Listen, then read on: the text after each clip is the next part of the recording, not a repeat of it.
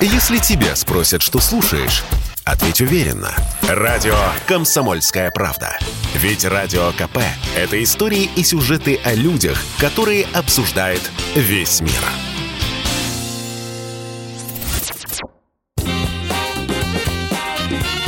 Был бы повод – Здравствуйте, я Михаил Антонов, и эта программа «Был бы повод» 30 марта на календаре, и рассказ о событиях, которые происходили в этот день, но в разные годы, ждет вас сегодняшняя передача. 1945 год, 30 марта, на вооружение Красной Армии принимается новый тяжелый танк ИС-3 Иосиф Сталин-3. Танк выпускался в последние дни войны и участие в боевых действиях так и не успел принять. И таким образом эта машина становится первой послевоенной техникой, которая берется на вооружение. Впервые этот танк покажут на параде Победы в Берлине. Вся улица Унтерден-Линден содрогнулась. Зрители впервые увидели новый советский танк – сталинский ИС-3. При разработке проекта танка приемная комиссия отдельно обращает внимание на наиболее уязвимые места в предыдущих танках, которые принимали участие во время Курской битвы. В частности, обращала на себя внимание массовое поражение лобовых элементов корпуса и башни, поэтому принимается решение изменить новую конструкцию башни и корпуса для придания им обтекаемой формы и резко дифференцировать броневую защиту. В результате результате наклон сваренных листов, особенно в передней части корпуса танка, был доведен до максимально возможного. Толстые 110-миллиметровые плиты лобовой брони располагаются так, что образовывается трехскатная, конусообразная, вытянутая вперед носовая часть, которая получила название «щучий нос». Да и сам танк ИС-3 получает прозвище «щука». Крепка, и танки наши быстрые, и наши люди мужество полны. В строю стоят советские танкисты, своей великой родины целей. ИС-3 будет выпускаться вплоть до 1953 года. Всего будет произведено около двух с половиной тысяч таких танков. 1965 год, 30 марта, на третьем метровом телеканале в Москве начинает свое вещание третья программа центрального телевидения. В народе она получит название «Учебная». И действительно, в отличие от первой и второй программ советского телевидения, новый канал, который начинает работать с 8 утра, ориентируется на школьную среднеобразовательную программу. Здравствуйте! Начинаем наши передачи мы говорим по-русски. Перед запуском канала сразу на нескольких студиях Советского Союза начинается подготовка специальных передач, так как школьная программа едина для всего СССР и утверждается Министерством образования, передачи для школьников по сути охватывают практически всех учащихся. Воспринимаются эти подготовленные программы как некий дополнительный материал к уже изученной теме. Для записи приглашаются известные учителя учителя, которые стараются доходчиво объяснить тот или иной предмет. Вот так в сетке вещания советского телевидения передачи появляются по математике и русскому языку, литературе и биологии, астрономии и истории. Особое внимание уделяется изучению иностранных языков. Для советского зрителя предлагается пять – английский, немецкий, французский, испанский и итальянский. И вы запомните, перед буквой «э» «и». Буква «с», межзубная «с» читается как «ц». Образовательный канал на советском телевидении просуществует вплоть до распада СССР. 1971 год, 30 марта, сотрудники КГБ в очередной раз, если говорить точнее в четвертый, арестовывают диссидента Владимира Буковского. Он будет отправлен на принудительное психиатрическое лечение. Дело в том, что еще несколько лет назад советскими врачами Буковскому поставлен диагноз вялотекущая шизофрения. Перед арестом в газете «Правда» опубликована статья, в которой правозащитник называется «Зло злостным хулиганом, занимающимся антисоветской деятельностью. Статья в газете, тираж который тогда исчислялся десятками миллионов, приносит Буковскому всемирную известность. О нем говорят даже те, кто впервые о нем слышит. Суд над Буковским состоится в самом начале 1972 года. По совокупности обвинений в антисоветской деятельности Владимир Буковский получает 7 лет лагерей, которые сначала он проведет во Владимирской тюрьме, после будет отправлен в Пермь.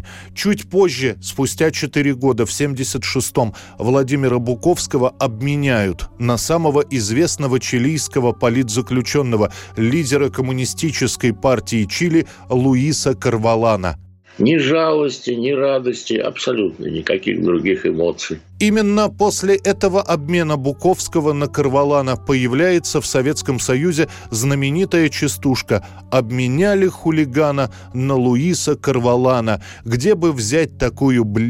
чтобы Брежнева сменять?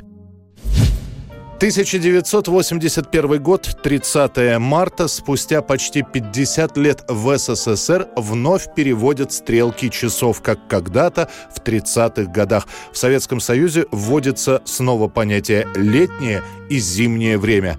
Официально сообщается, перевод стрелок – это экономия электроэнергии. Светает уже в 6 часов утра, поэтому вставать можно пораньше, чтобы начать пораньше новый рабочий день при естественном освещении и снизить количество потребляемой электроэнергии в вечернее время. Не забудьте, что в воскресенье 30 марта нам предстоит проделать уже привычную операцию – перевести стрелку часов – на 60 минут вперед. Новшества воспринимают со смешанными чувствами. После первого официального перехода на летнее время выясняется, что часть населения вообще не переводила часы, забыв про это. Еще часть жалуется на трудности с перестройкой организма к новому режиму. Те, кто проживал в сельской местности, к тому же говорят о том, что если людям можно объяснить про летнее время, скотине это не растолковать.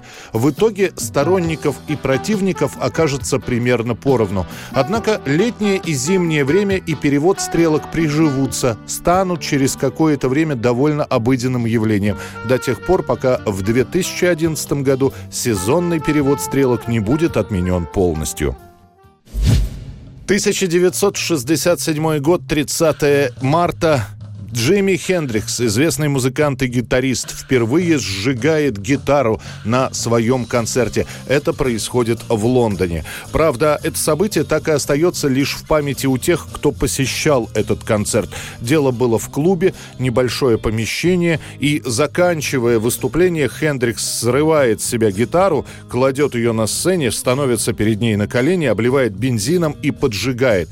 Чуть позже он то же самое повторит летом на фестивале фестивале в Лос-Анджелесе, но там и народу будет больше, и сжигание зафиксируют как на фото, так и на видео.